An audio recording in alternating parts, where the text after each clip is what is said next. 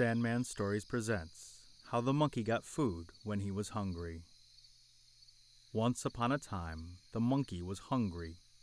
He wanted to make some porridge, but he did not have any money to buy meal to make the porridge. So he went to the house of the hen to borrow some meal. The hen gave him some meal. Come to my house tomorrow at one o'clock, he said to the hen. I'll pay back the meal then. Then the monkey went to the house of the fox and said, Oh, friend fox, please lend me some meal.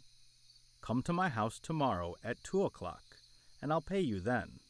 The fox gave him some meal. Then the monkey went to the house of the dog and said, Oh, friend dog, please lend me some meal.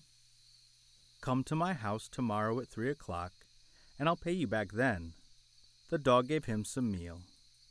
Then the monkey went to the house of the tiger and said, Oh, friend tiger, please lend me some meal. Come to my house tomorrow at four o'clock, and I'll pay you back then. The tiger gave the monkey some meal. The monkey went home and made a great pot of porridge.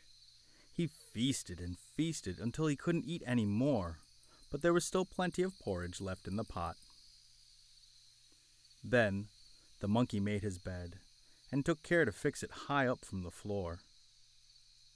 The next day at midday, he ate some more of the porridge. Then he bound a cloth about his head and went to bed, pretending that he was sick. At one o'clock, the hen came and knocked at the door. The monkey, in a low, weak voice, asked her to enter.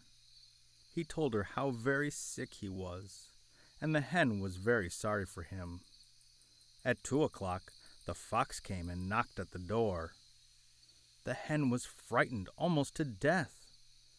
Never mind, said the monkey. You can hide here under my bed. The hen hid under the monkey's bed, and the monkey, in a voice,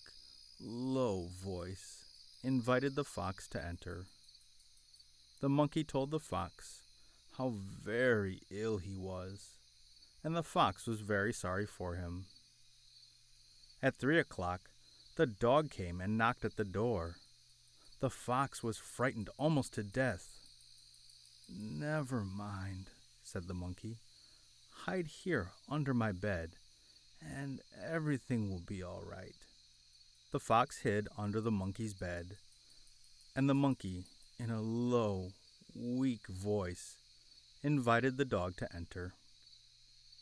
The monkey told the dog how very sick he was, and the dog was very sorry for him. At four, the tiger came and knocked at the door. The dog was frightened almost to death. Never mind, said the monkey. Hide here under my bed, and everything will be all right. The dog hid under the monkey's bed. Then the monkey invited the tiger to enter. He told the tiger how very sick he was, but the tiger was not at all sorry for him. He sprang at the bed, demanding in a loud, fierce voice that the monkey pay back the meal at once, as he had promised to do. The monkey escaped to the treetops, but the bed broke down under the tiger's weight. Then the fox ate up the hen, and the dog ate up the fox, and the tiger ate up the dog. The tiger is still trying to catch the monkey. The end.